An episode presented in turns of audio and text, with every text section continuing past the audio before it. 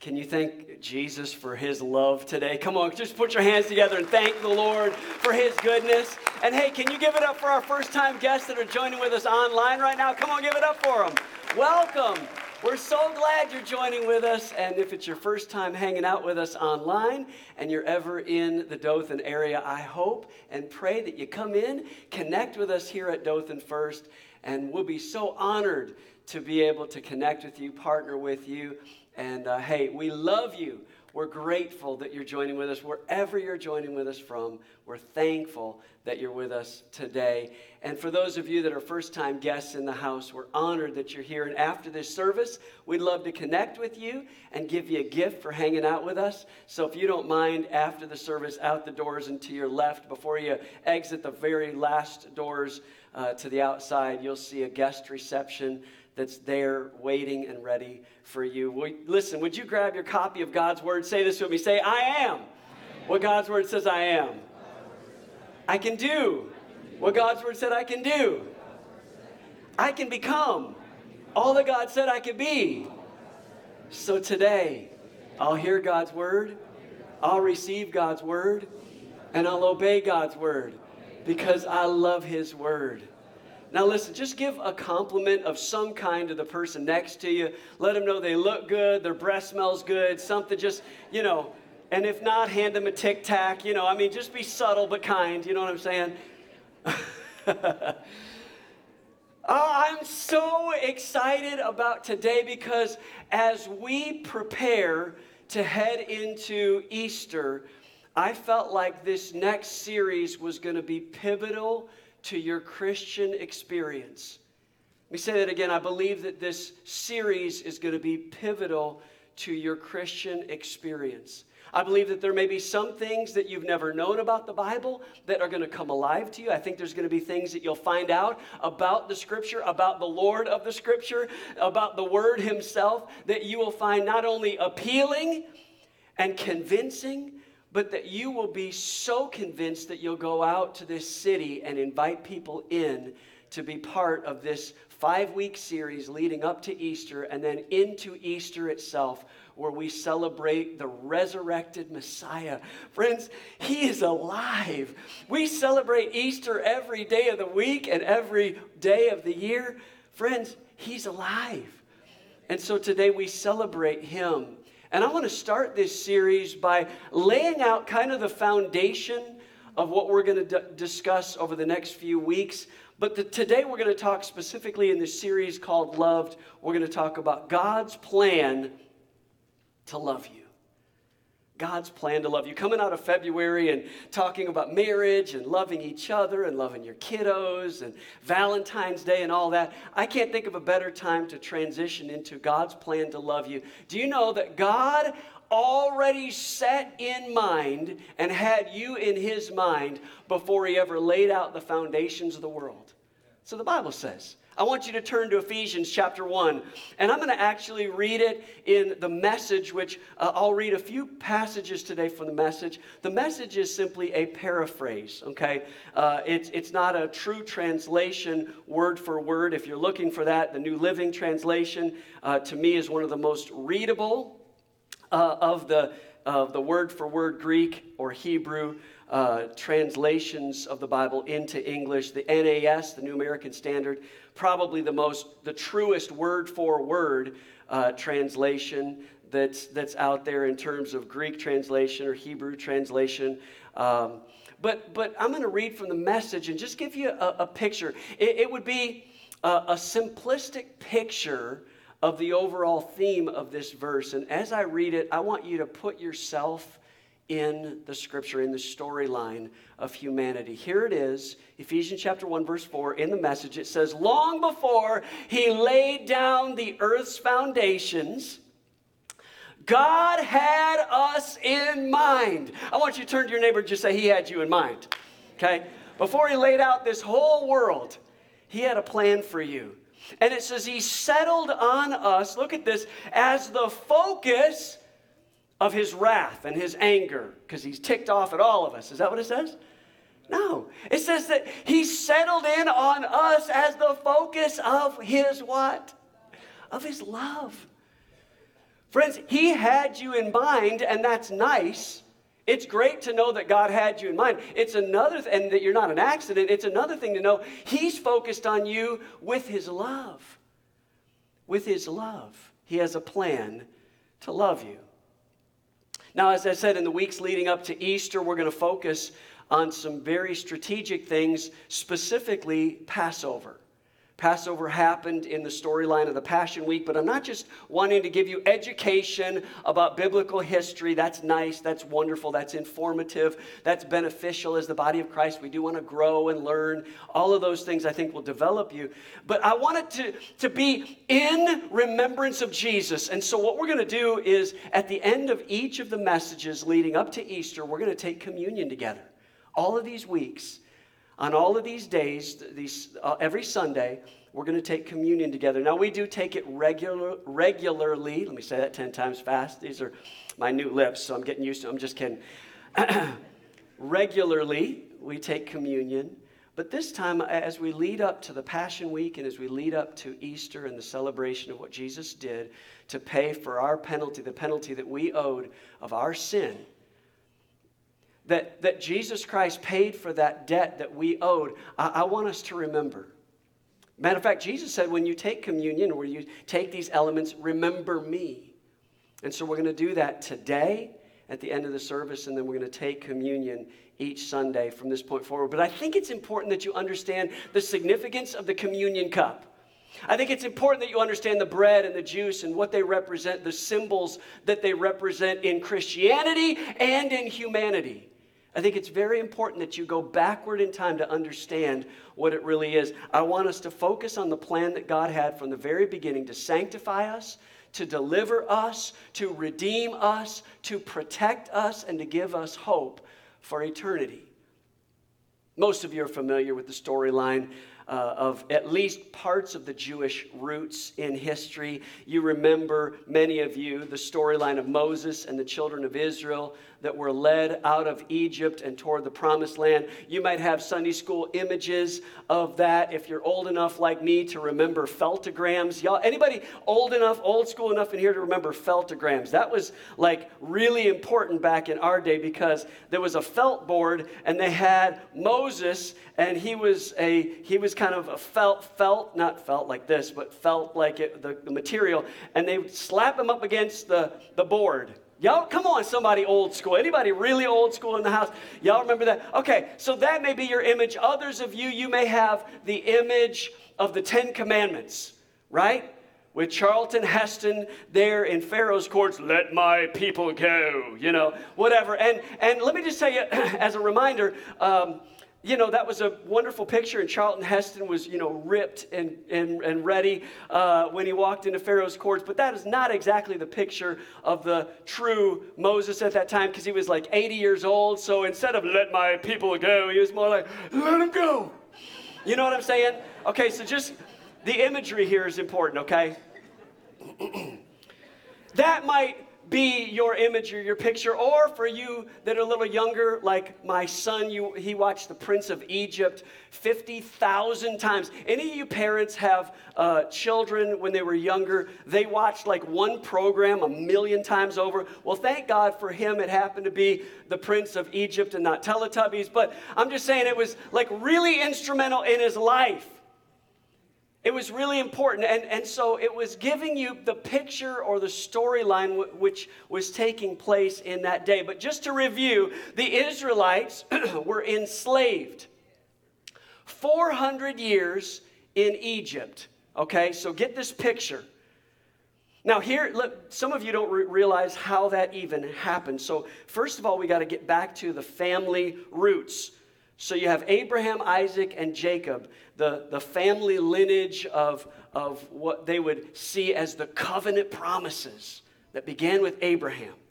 Abraham and Isaac and Jacob. And Jacob had a name change, like many in the Bible. You remember the apostle, uh, uh, the, the apostle that uh, cha- had a name change from, well, there was one that was from Saul to Paul right? There was another one that was from Simon to Peter. God had unique moments in time where He would change someone's name for the purpose of uh, making sure they understood their assignment. And so it was with Jacob that they, he, God changed his name to Israel. You're going to be the, the, the uh, uh, you're going to be a great nation. But at that time, he, he wasn't yet a great nation, and eventually he had children, and they, he ended up with 12 children, which ended up being called the 12 tribes of Israel. Okay, so following along with that story. Now, you remember they were prosperous and successful, and everything was going great until the brothers got a little upset because Joseph, the one brother, was given a special coat and special privileges and special attention and all that stuff. So they ended up, they wanted, some of them wanted to kill him, but instead the brothers ended up selling him into slavery. He ends up in Egypt and becomes ruler or part ruler, and a famine is about to come. And God places a demand on something called prophecy. he sets in motion that this family, this 12 tribes, would be spared and saved by the younger brother that was sold into slavery. Okay, so it's really interesting because now you see that in the book of Genesis, now this family is saved from the famine because Joseph saves his brothers and his whole family. They all move to Egypt and they are high ranking officials, right? They, they, are, they are blessed beyond measure. They're given a blessing in terms of the land there in Egypt, and all goes well until one group, the Egyptians, become fearful of the dominance of another race. And slavery enters in, which is often how slavery begins in the first place. So they've migrated from Canaan to survive the famine into Egypt, and the Hebrew population increases dramatically. The Egyptians feel threatened, and so they force the Jewish people into slavery. But God. Everybody say, but God. but God had a plan in store for them. He was not going to allow the, his chosen people to remain in bondage. So God eventually raises up a deliverer by the name of Moses. And Moses is going to lead the people of Israel to a new home called the Promised Land. And Moses meets with Pharaoh, and that's where we pick up the story of the Ten Commandments, or we pick up the story of the Prince of Egypt, or we pick up the storyline of your fellow Graham, when you remember, he said, Let my people go. But he didn't say, Let my people go so they can no longer be in slavery. That's not what was said. He said, Let my people go. Does anybody know the, the second half of that? That, may, that they may go to worship. Ah, some of you remember. That they may go to worship me. He said, The reason that I'm releasing you is that you are going to be released, or you'll only be freed if you learn how to worship. To worship me. The Pharaoh refused. God, by his mighty power, unleashes 10 plagues. Many of you remember some of those plagues, but the final plague all right, I'm, I'm, I'm, wrapping up Jewish history in like 10 minutes, okay? I'm, I'm giving you a picture of a lot of scripture in a short amount of time. But the final plague was the angel of death. The death angel was allowed to visit each household, Egyptian and Hebrew alike, and claim the life of the firstborn male. However, the death angel was instructed to pass over the homes that had the blood of an innocent lamb applied to the doorposts of the house. When the angel saw the blood, he was to pass over. In, in, in this context, the salvation came from the blood of an innocent lamb. We later understand the significance and the symbolism of that innocent, spotless blood of the Lamb, the one and only spotless Lamb, Jesus Christ, comes into the world and saves each one of us by letting each drop of his blood be spilled that we might be saved, that the death angel of our soul would pass over us and give us freedom. But God made it clear that He was going to spare His people and He'd lead them out to a life of freedom and toward a land that they couldn't even imagine. A land so great, a space so wonderful, they couldn't imagine it. So, when we read the history of God's chosen people and we understand in the Bible, we discover that God made four significant promises to them that now apply to us. And even in Jewish Passover celebrations today, to this very day, a Seder or Passover celebration, they, they read this passage of Scripture, remembering what took place on that night when the Passover of the death angel took place in Egypt. And then they were released after that 10th plague toward the promised land. Let's look at it. Exodus chapter 6. Here are four significant promises that are read to this day by Jewish families celebrating Passover. Exodus 6, verses 6 and 7. Therefore, say to the Israelites, I am the Lord. Look at this. Here's promise number one I will bring you out. Everybody say, I'll bring you out. I'll bring you out from under the yoke of the Egyptians. Second promise, here it is I will free you. Everybody say, I'll free you. I'll free you from, the, from being slaves to them. And look at this. Here's the next promise I will redeem you. Everybody say, I will redeem you. With an outstretched arm and with the mighty acts of judgment. Final promise, fourth promise I will take you as my own. Everybody say, I'll take you as my own. I'll take you as my own people. I'll be your God. Then you'll know that I'm the Lord God who brought you out from under the yoke of the Egyptians. These four critical promises, four core promises. I'll save you from your situation, right? I'm going to rescue you from slavery.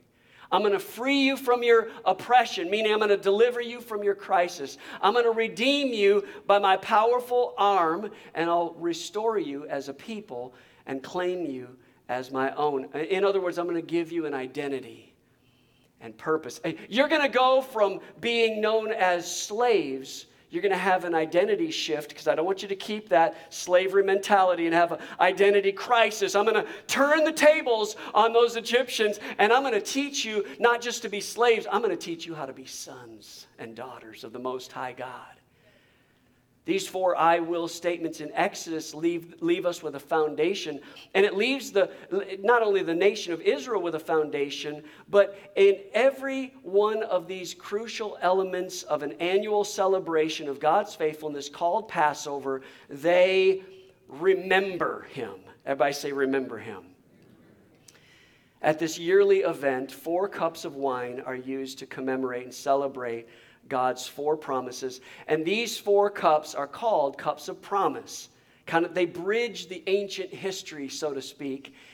And, and some Jewish scholars even believe that the four promises that relate to four cups of wine at a Jewish Passover also represent the four letters of the name of God. The, the Hebrew way to say it would be YHWH.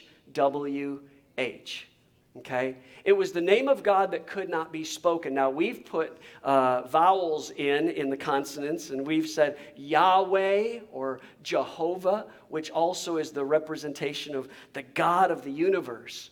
But YHWH, I had a dear friend, Michelle and I, uh, next door, living next door to us, an Orthodox Jewish rabbi, and we would celebrate certain, uh, certain um, Jewish holidays with them and had a great relationship with them. But he, he said that um, one of his Jewish uh, rabbis from Israel uh, taught him something that he thought was profound. You can't find it directly in the Bible, but it, it, was something that they felt was profound, and that was this that they believed that the YH, the first two letters, were the, the, the sound of breathing in.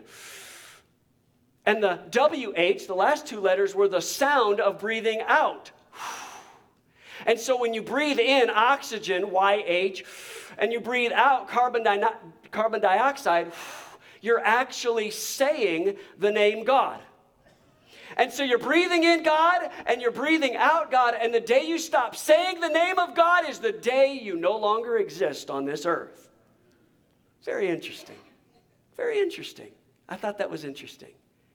So here's what happens now in this Jewish Seder or celebration of Passover is they have these four cups of promise. But many Jewish people actually have a fifth cup. So they'd have four cups just like this poured out with wine, but they'd, they'd have a fifth cup, and that fifth cup would be called the cup of Elijah.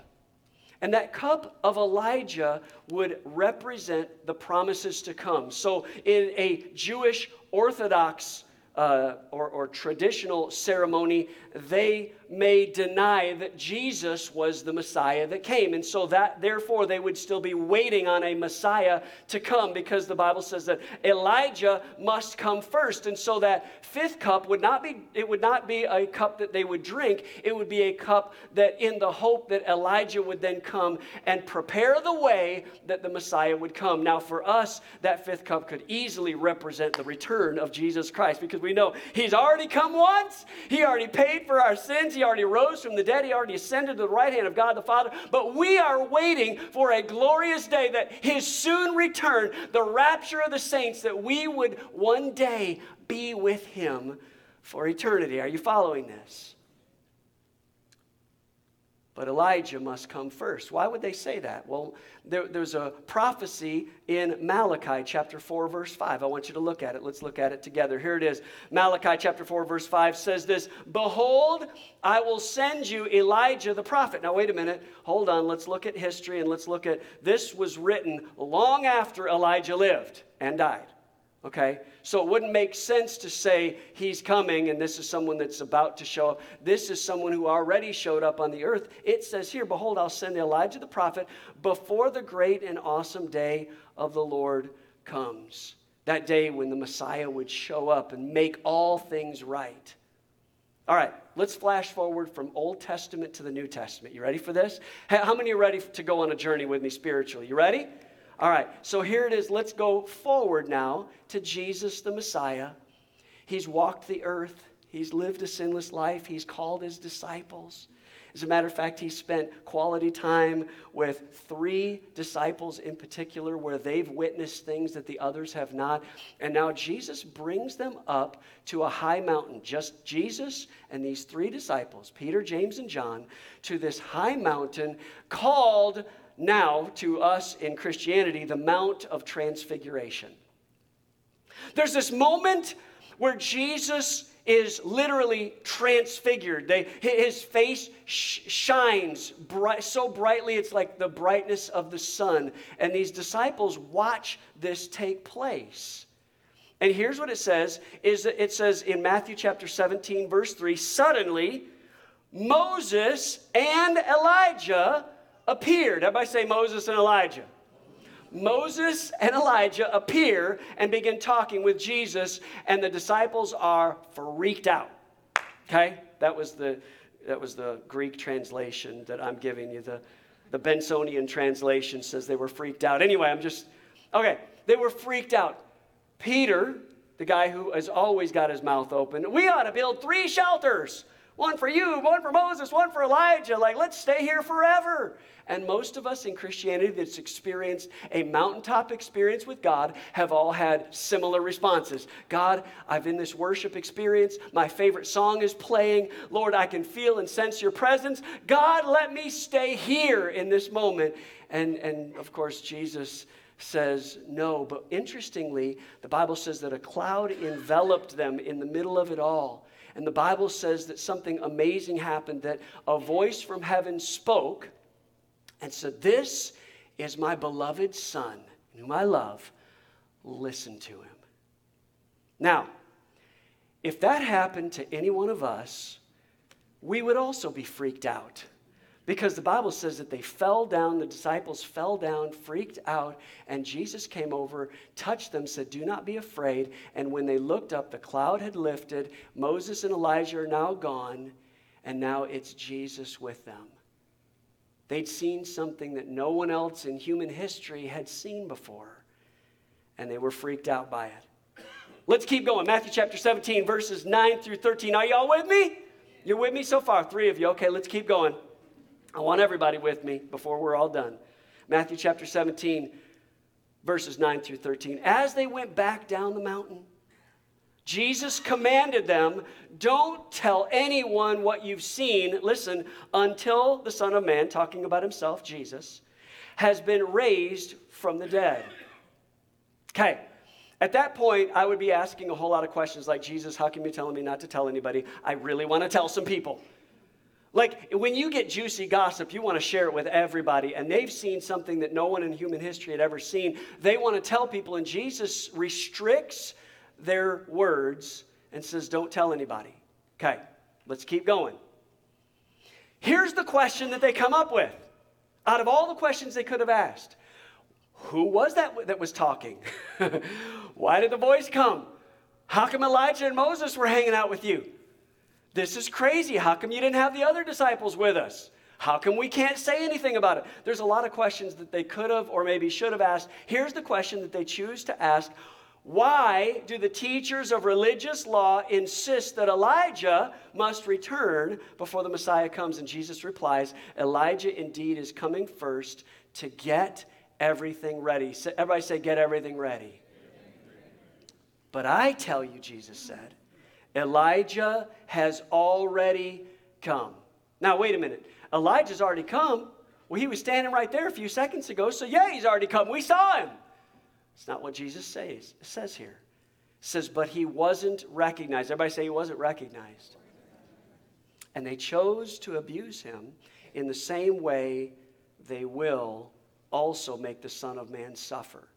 Then the disciples realized that he was talking about John the Baptist. Now, if you say, well, that's just one scripture, so that's taken out of context, that was the disciples, uh, you know, that was their interpretation of what Jesus was saying. Okay, that's not true because in Matthew chapter 11, verse 14, the Bible clearly says, Jesus says, John the Baptist is Elijah, the one who is to come to prepare the way of the Lord. Matter of fact, it goes even earlier than that. Matthew chapter 3, verse 3. Let's look at this one together the prophet Isaiah. Now we're talking about Old Testament prophets.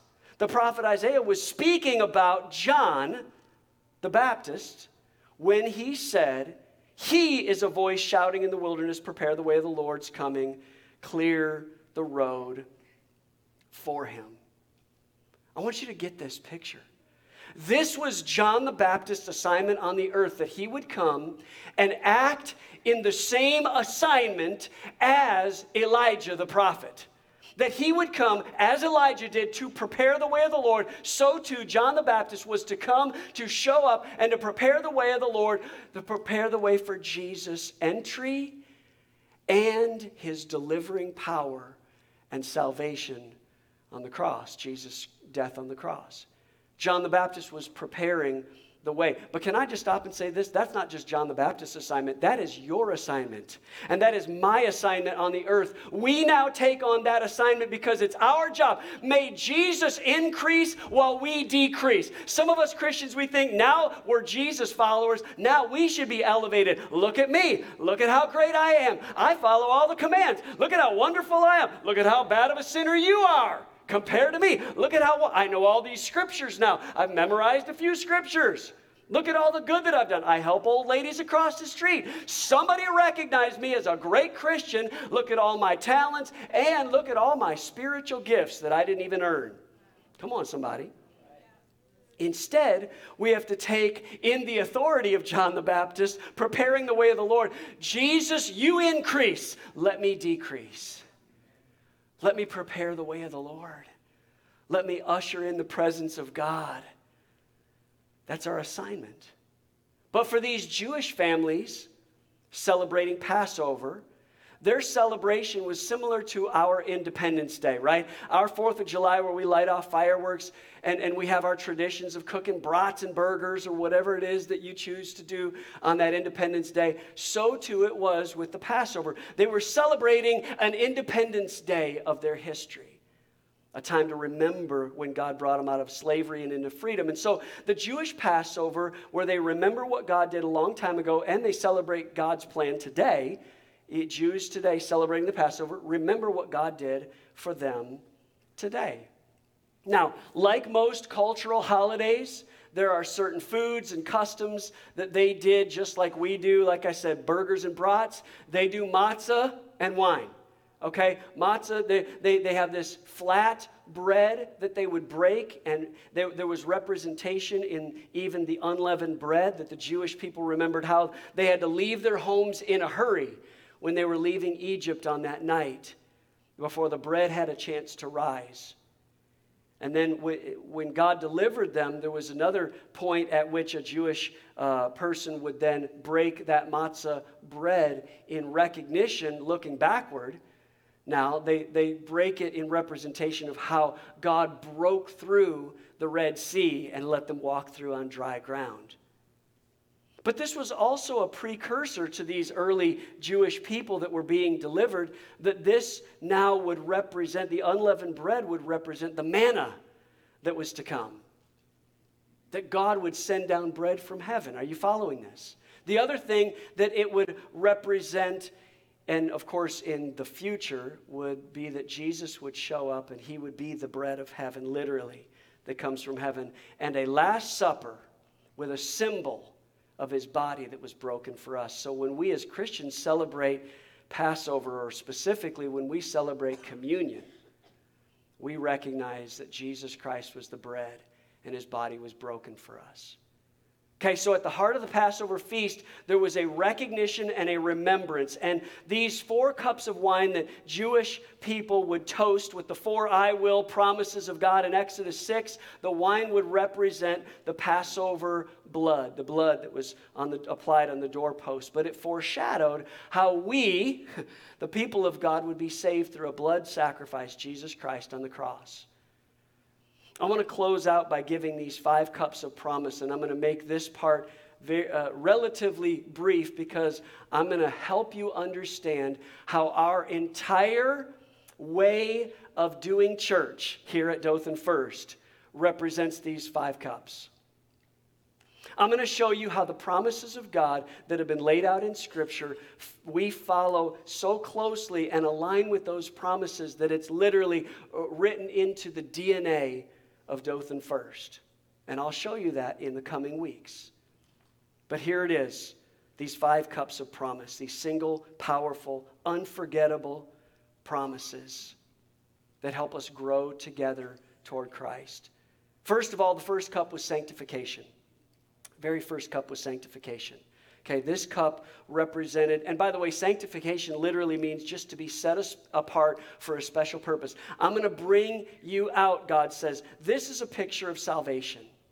This, this would represent our salvation. I'm going to bring you out. Friends, I know that many of you, you grew up in church because we're in the deep south, in the Bible Belt, where everybody's a Christian.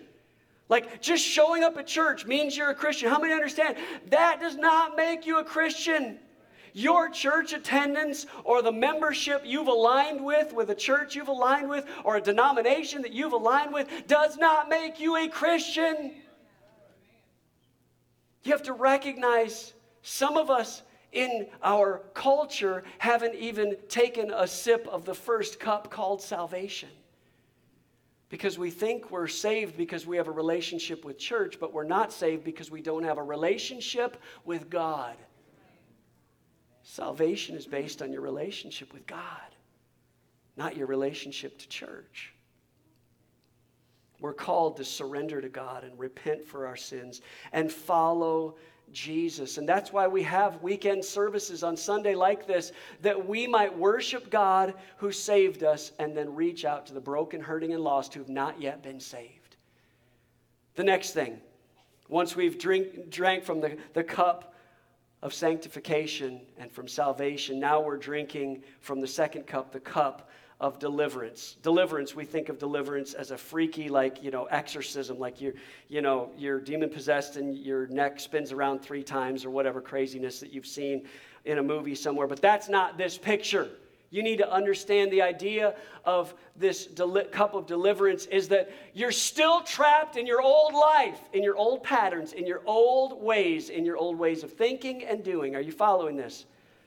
Now, those of you who might walk in feeling condemned because you feel like, well, Lord, have mercy. I say that I'm a Christian, but I know what I did last night. I know what I did this week. I know my attitudes. I know my, my behaviors. I know my secret sins. I know all of these things. Listen, friends, God wants to deliver you and set you free. But just in case you walk in feeling condemned, the Bible says there is therefore now no condemnation for those of you who are in Christ Jesus. Listen, friends, I got to tell you, when the deliverer comes and gives us his cup, of promise. You need to understand that deliverance is to set you apart, to make you His, and to make you free. Let me tell you this.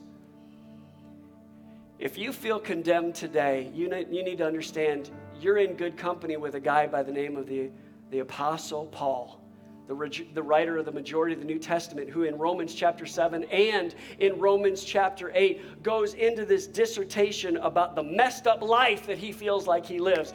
Wretched man that I am, I want to do things that I shouldn't do. I don't do the things that I should do. I'm at, the, I'm at war. My spirit and my flesh are constantly at war. I want to do this, but I don't. I should do this, but I don't. I shouldn't do that, but I do. I'm all messed up. Wretched man that I am. Who will free me from this body? Who will free me from this? And God says today to you, to me and to each one of us. There's therefore now no condemnation for those who are in Christ Jesus. Does that mean that He just says, don't worry about those sins, keep doing them, it's no big deal, doesn't matter how you live? No, what He's saying is this He's giving you power, delivering power, salvation power, that you no longer are just saved, like you said yes to Jesus. That's cup number one. That's the first step. The next step is God, help me to live how you want me to live. Help me to be who you want me to be. I will free you. See, they were out of Egypt, but Egypt was still in them. They still had the mind, a slavery mentality instead of a sonship mentality. How many know? Vast difference. Vast difference.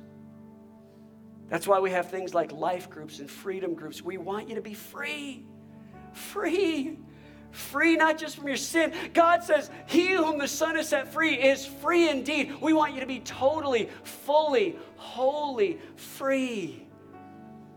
We're made to do life together and we're better together. We need each other, but freedom comes with accountability in relationships. James 5:16 it's not in your notes but it says this confess your sins therefore one to another and pray for each other that you might be healed. If you want to re- receive that salvation you go to God and receive that forgiveness from him. But if you want to be healed and you want to be free confess your sins therefore one to another. Says then you'll be healed right? Then you'll build relationships and form friendships and create accountability and have victory over sin and healing from past hurts. That's why we have freedom groups. That's why we've got life groups. We want you free. But, friends, that's not all. See, sometimes we get this cup and, and we're finally looking at our freedom and it's all about me and it's all about us. And, uh, you know, I just, I, you know, I want what I want. You know, uh, God's still working on me. it's all about me. He wants you to take that cup, set it down, and take the next cup and pick it up because that is the cup of redemption. He doesn't want you stuck in immaturity where it's all about you. He wants to restore you to your original design that you can be a blessing to others. He says, I'll redeem you, I'll restore you, I'll, I'll, I'll, reveal your divine design. And your divine design is established through maturity. That's why we present the Grow Track so you can better know the gifts and talents and abilities and how you can be used in the kingdom of God. Friends, I got to tell you, I'm serious about growing in Christ, and I want to pastor a church that's serious about growing in Christ and not be immature babies that sit on the sideline saying it's all about me, it's all about me. Maturity is when it's all about others. And so, this cup of redemption represents a restoration where you grow in the things of God. The first steps of growth would be after salvation would be things like water baptism or Bible reading, reading the Bible every day, getting his promises inside of you, witnessing, meaning sharing your faith or praying to God, talking to God every day. That's a picture of taking a sip of the cup of redemption. And then we move from that to a fourth cup. And that fourth cup is where we really find our purpose because if you don't know who you are and you don't know what you're supposed to do, now you take a cup, a drink of the cup of praise or the cup of protection. It's called both protection and praise. Why? Because he says, I'll take you as my own. I'll give you an identity and purpose. I'll show you why you're on this earth and I'll tell you why I formed you and made you and created you and gave you a plan. And all of a sudden, now the plan goes from me to we. Watch this. It's amazing. It says this in this fourth promise it says, I'll take you as my own people. So now he puts us as a people group. Now he's got us working together with teams. Why? Because I don't know how many of you have been on a team before, but I was on sports teams, and some days I showed up a little lethargic. I needed to pass the ball to somebody else. I had just been sick the night before. I needed teammates to carry the ball at times. I needed to pass the ball off. And sometimes you're going to feel weak and lethargic as a Christian. You need somebody else to build you up in prayer. Other times you got friends and family that are struggling and broken and hurting, and you need to be the one to lift them up in prayer and walk beside them. We're on a team serving others. That's where we truly find fulfillment. We discover our gifts and we make a difference. And then finally, the cup of Elijah, which is the cup of hope. It not only represents the promises to come that one day Jesus will take us out of this old, decaying body that one day we won't have to mess with all the junk and the nonsense we deal with on this earth. One day heaven will be our home. One day Christ is coming back. And if we who are yet remaining, living on the earth, when his return comes, we'll be caught up together in the clouds with him. We'll be involved in a rapture experience. Praise God for all of that. Or even if we've died, we still have the promise that we, we, we go to bed here on this earth, but we wake up seeing Jesus. But this last cup, the cup of hope, is really to the unreached. Because when God sees salvation, He doesn't see just those who are already saved. Otherwise, Jesus would put all of His attention on the 99. But instead, He says, I'll leave the 99 and then go after the one. So, this is missions. This is evangelism. This is your friends that don't know Jesus. This is the unsaved. This is people in your community, in our community collectively, in your sphere of influence who don't yet know.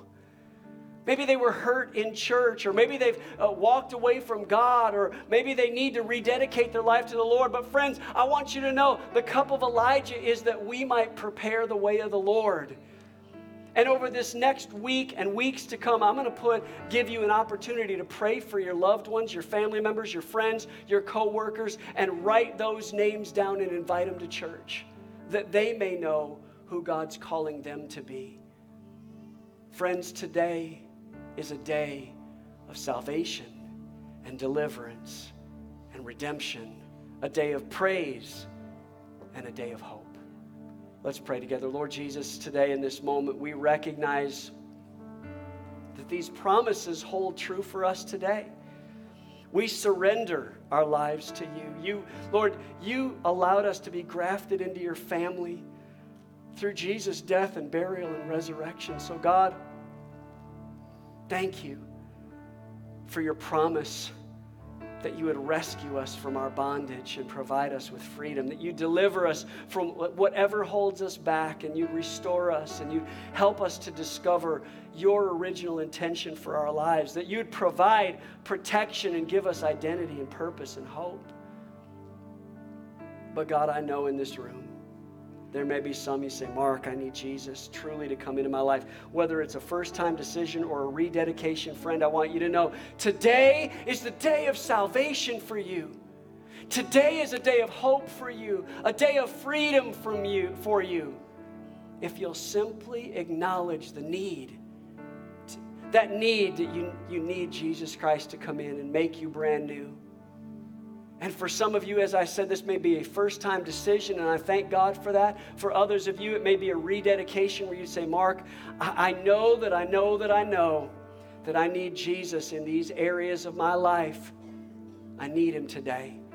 If that's you, while heads are bowed and eyes are closed, nobody's looking around, this is your opportunity to make a commitment to say yes to him whether it's the first time or the hundredth time, this is your day of commitment, a day of salvation, a day of redemption, a day of rededication. If that's you, I want you to slip up your hand right now, all over this place, indicating that, Mark, that's me. Yes, God bless you, God bless you, God bless you. Yes, yes, God bless you, God bless you. In the balcony, on the main floor, God bless you. Yes, 13, 14, 15, yes, God bless you. Anybody else?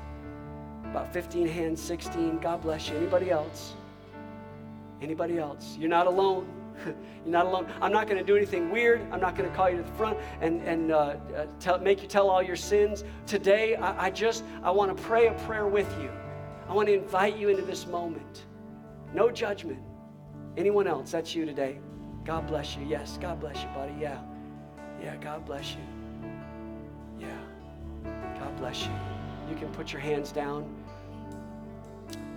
Today, I want to invite you into this prayer. And in this prayer, I want us all to say it out loud together, but especially you who lifted your hands. Can you say this with me? Say, Lord Jesus, forgive me for my sins. I repent for all I've done wrong. I believe that you died and rose again for me. I make you Lord and Savior of my life. Thank you for loving me. Thank you for changing me. I choose to trust you with every area of my life. Now fill me with your Holy Spirit. In Jesus' name, amen. Amen. Can you put your hands together and celebrate all over this house today? Amen.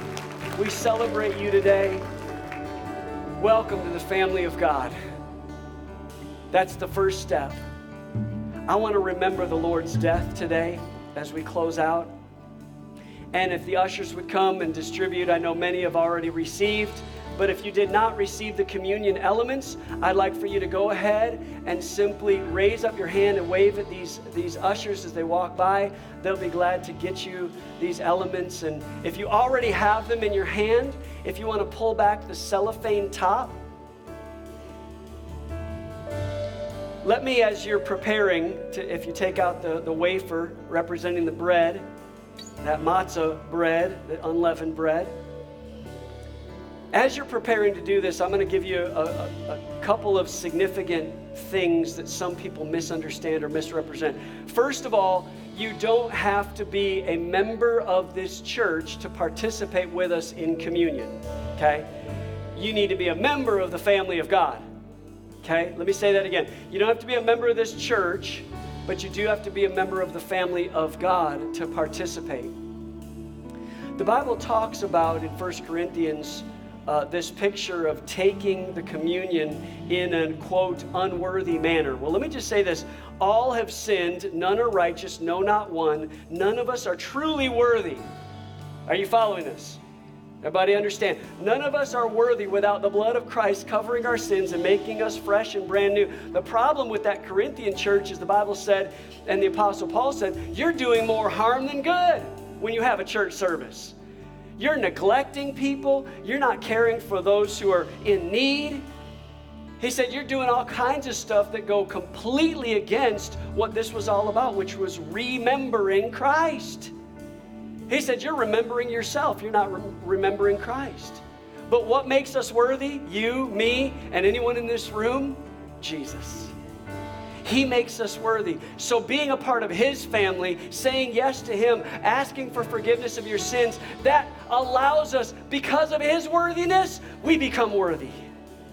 And so now, when we prepare to receive this, we know that Jesus Christ died for us and we've accepted that free gift of salvation. Does that make sense?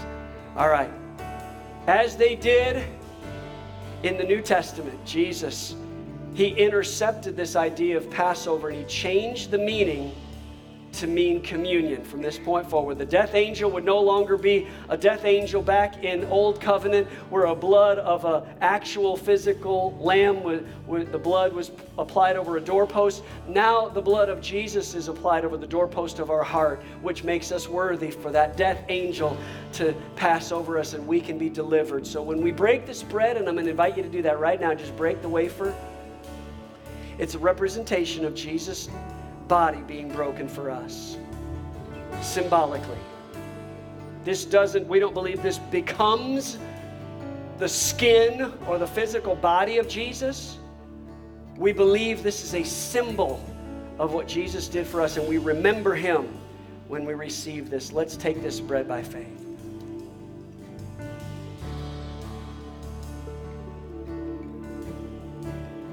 Jesus, on the night that he was betrayed, he not only took the bread and broke it and gave it to his disciples, he also took the cup.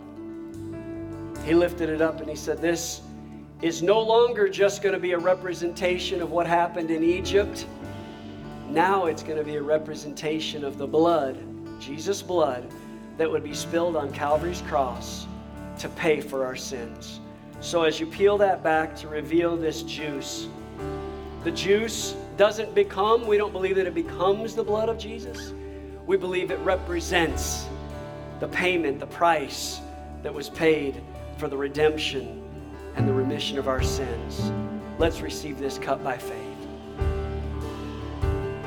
Thank you, Jesus. Now, could you stand up all over this place and begin to give God praise in your own way, your own words? Come on, put your hands together and celebrate Jesus and what He did for us.